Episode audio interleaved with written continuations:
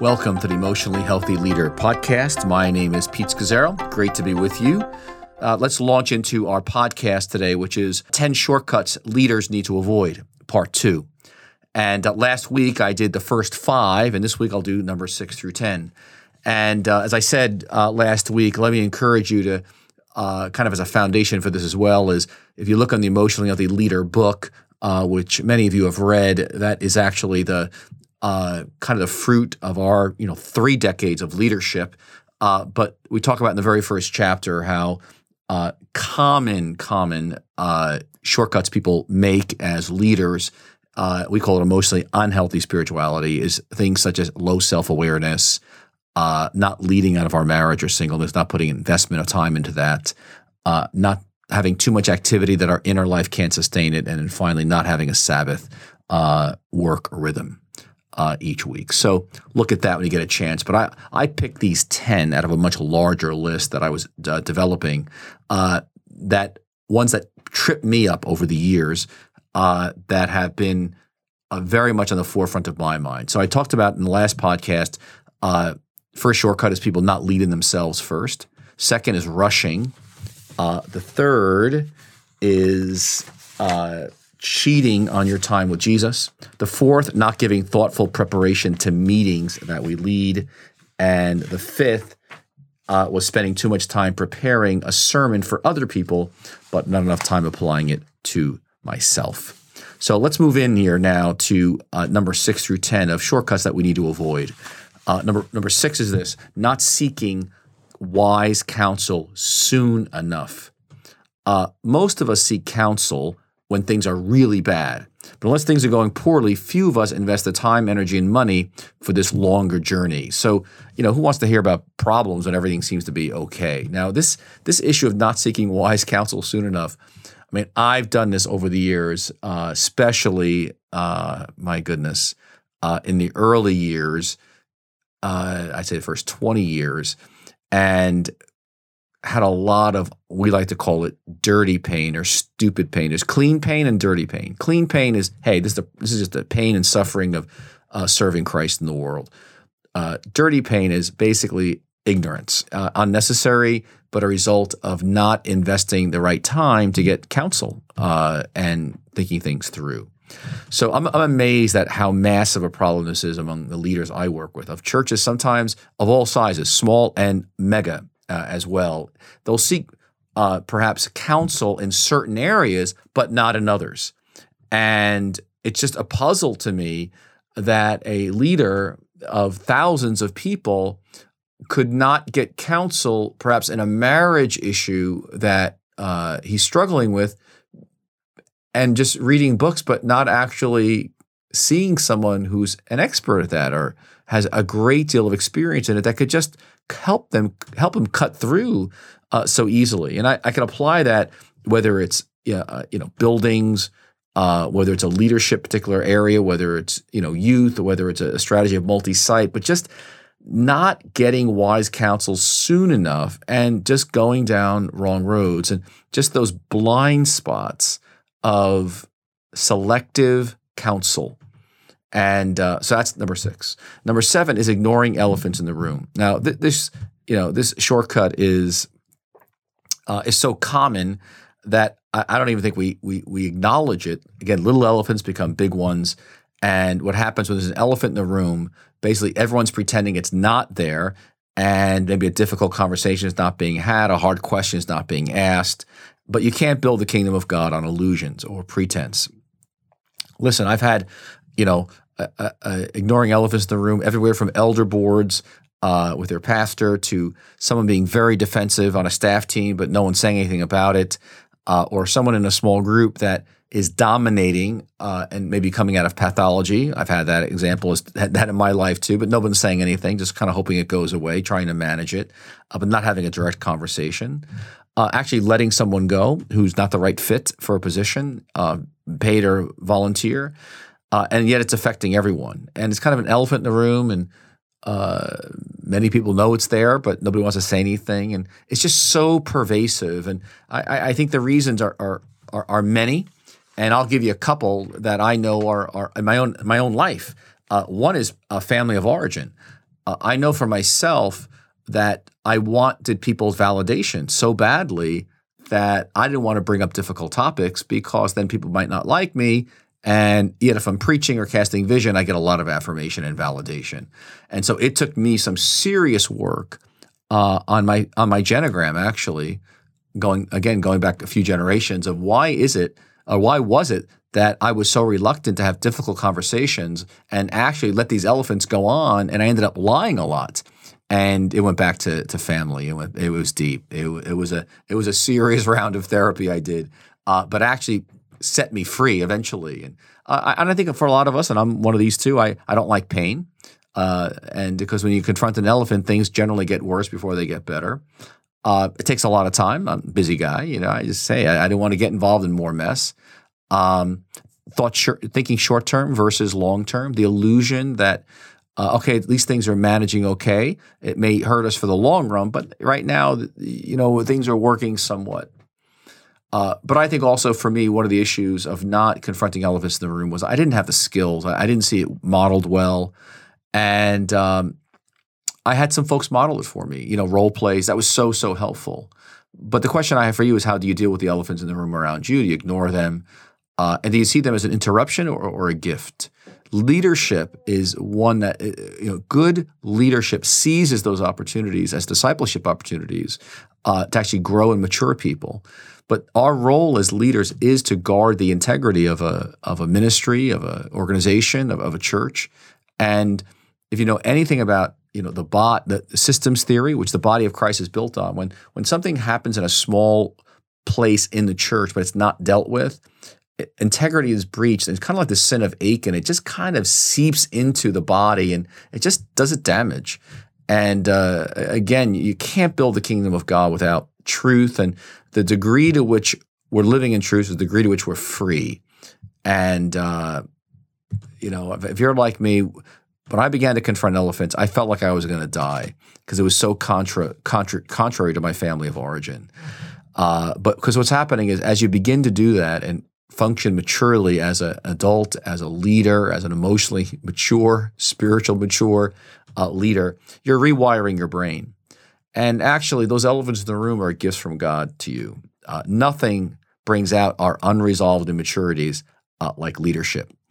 And let me just encourage you, they are for your formation uh, and they're a gift. So, uh, that shortcut of ignoring elephants in the room, uh, don't take it because it will come back to you just like you want to get wise counsel soon enough, seek it out, especially in those kinds of situations. They are gifts for you. Okay, number eight is a shortcut that people take, and I know I took a, for a lot, uh, was trusting in a quick fix. You know, how often uh, did I say to myself, oh my goodness, if we could only make this one key hire or just solve this one problem, everything will be amazing. Uh, and uh, that's just not true. Or hey, imagine I get one donor when we buy this building could really make this thing happen, or or one uh, one conference to attend that's going to really give me the the key to make it all happen, or one answer, or, or one one program. I mean, even publishers. Uh, when I got involved with publishing about you know 13, 14 years ago, uh, they all wanted a quick fix.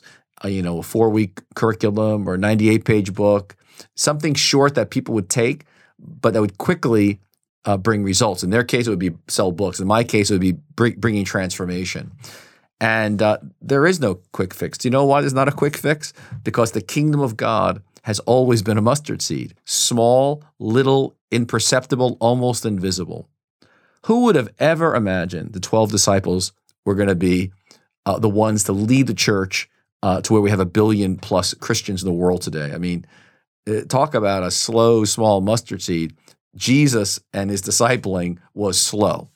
Full time with those guys for 12 years, uh, and it was slow. So there is no quick fix, everybody.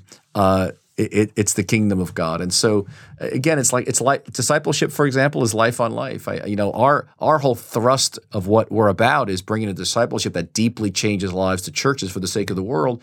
The problem is everybody wants to make even emotionally healthy spirituality uh, the course is a program and quick. Uh, it takes years to build disciples that are going to actually go to the next generation and creatively bring Christ. uh, again, we're looking at disciples who make disciples. Paul referred to it as labor till Christ be formed in people. You know, Galatians four nineteen. And so the quick fix for people uh, doesn't exist. Uh, it's small, little, slow, almost invisible. So number nine, uh, quick fix that very often uh, to to avoid is underestimating how long things take. Now, again, the shortcut is an illusion, of course, but things taking uh, longer than we think, that is a uh, a truism that you can take to the bank, whether it's in something as simple as playing piano, uh, learning to sing, exercise. Uh, but again, let's just think now in terms of leadership, uh, developing leaders, uh, writing a book that's as good at the end in the last chapter as it is in the first chapter. I mean, I've always underestimated how long things take. And again, one of the great theologies that I know God brought into my life uh, in the late 1990s was a theology of limits. And I, I don't like limits, but the Bible lays out a theology of limits that goes right there in the Garden of Eden when God says to Adam and Eve, Do not touch the, the tree right there in the middle of the garden uh, of the knowledge of good and evil. And God says, you can, eat from, you can eat from any tree you want in the garden, but not this one. And God put a limit to trust him in that. The same thing went with Jesus in the wilderness. Uh, the, we were they, he was to trust the, the Father's limit to not do those miracles in, in the desert when he was tempted by Satan, but to trust the Father. Uh, things take always take longer than we think. So, again, whether it's building a great marriage, a strategy uh, for your organization to be built, uh, building a church, uh, building a ministry, uh, assume it's going to take much two, three, four, five times longer than you uh, think. But embrace the gift of limits. And I mean, even just this past weekend, uh, I was going to go hear a speaker uh, in New Jersey that I've read his books and admire. Uh, it was one of my daughter's birthday the night before, and I was have to drive almost two hours. And I really wanted to be present for my daughter. Our other daughters were here as well, and uh, grandchild. And uh, I realized that I couldn't do it all. And if I'm going to build a quality relationship with my adult children, it's going to require time. And uh, again, underestimating even something as building a quality family and creating memories uh, for the long term. Uh, there's no shortcut to that either. Uh, it takes time. And so whatever you're whatever you're doing, break it up into pieces. Is a great principle I learned the hard way was okay, you've got this goal, this thing you want to accomplish, and again, it may be writing a book, it may be building a, a ministry, it may be uh, you know expand, expanding to multi-site or taking some new initiative. Uh, get out your calendar. First of all, write the steps of what's what it's going to take to actually get there. It's always very humbling, and then get out your calendar and start putting in the steps into your calendar. It will really slow things down uh, for you and be a great gift. And then finally, uh, the uh, a shortcut that you do not want to that you do not want to uh, avoid, uh, or no, a shortcut that you want to make sure that you don't avoid is not paying attention to God's will in and through setbacks and losses. I'll say it again: not paying attention to God's will in and through setbacks and losses. Uh, listen, leaders as leaders, we suffer I believe, a greater amount of setbacks and losses by the nature of our position. It's one of God's actual gifts to us to get to pay, to pay attention to Him. The temptation is to medicate ourselves and medicate busyness and social media or distractions, but we limit the work of God in us when we take that shortcut. Remember Hebrews 5 8, one of the most important verses about the life of Jesus. It says Jesus learned obedience from what he suffered. Uh, so when you have setbacks and losses, uh, you want to listen. You want to see the big picture because God's got a big picture. We can't even see that big a picture. But you see, God's doing a work in you that is actually more important than the work through you. And uh, all of my books that I've written have come out of uh, setbacks and losses and failures, actually. And that's why I love John of the Cross's uh, work on the Dark Night of the Soul and his other writings. And I'd recommend to you Classics of Western Spirituality is a great place to start on John of the Cross because again, he's a brilliant writer about how God uses setbacks and losses to actually prune us, to purge us, to pull out of our flesh things that God wants to change that can be changed no other way but that God leads us through dark nights. And things like greed and envy and uh, impatience and judgmentalism and laziness and lack of initiative and things that we can't will ourselves to change. It requires the, the power of God. And uh, he, has got to first empty us.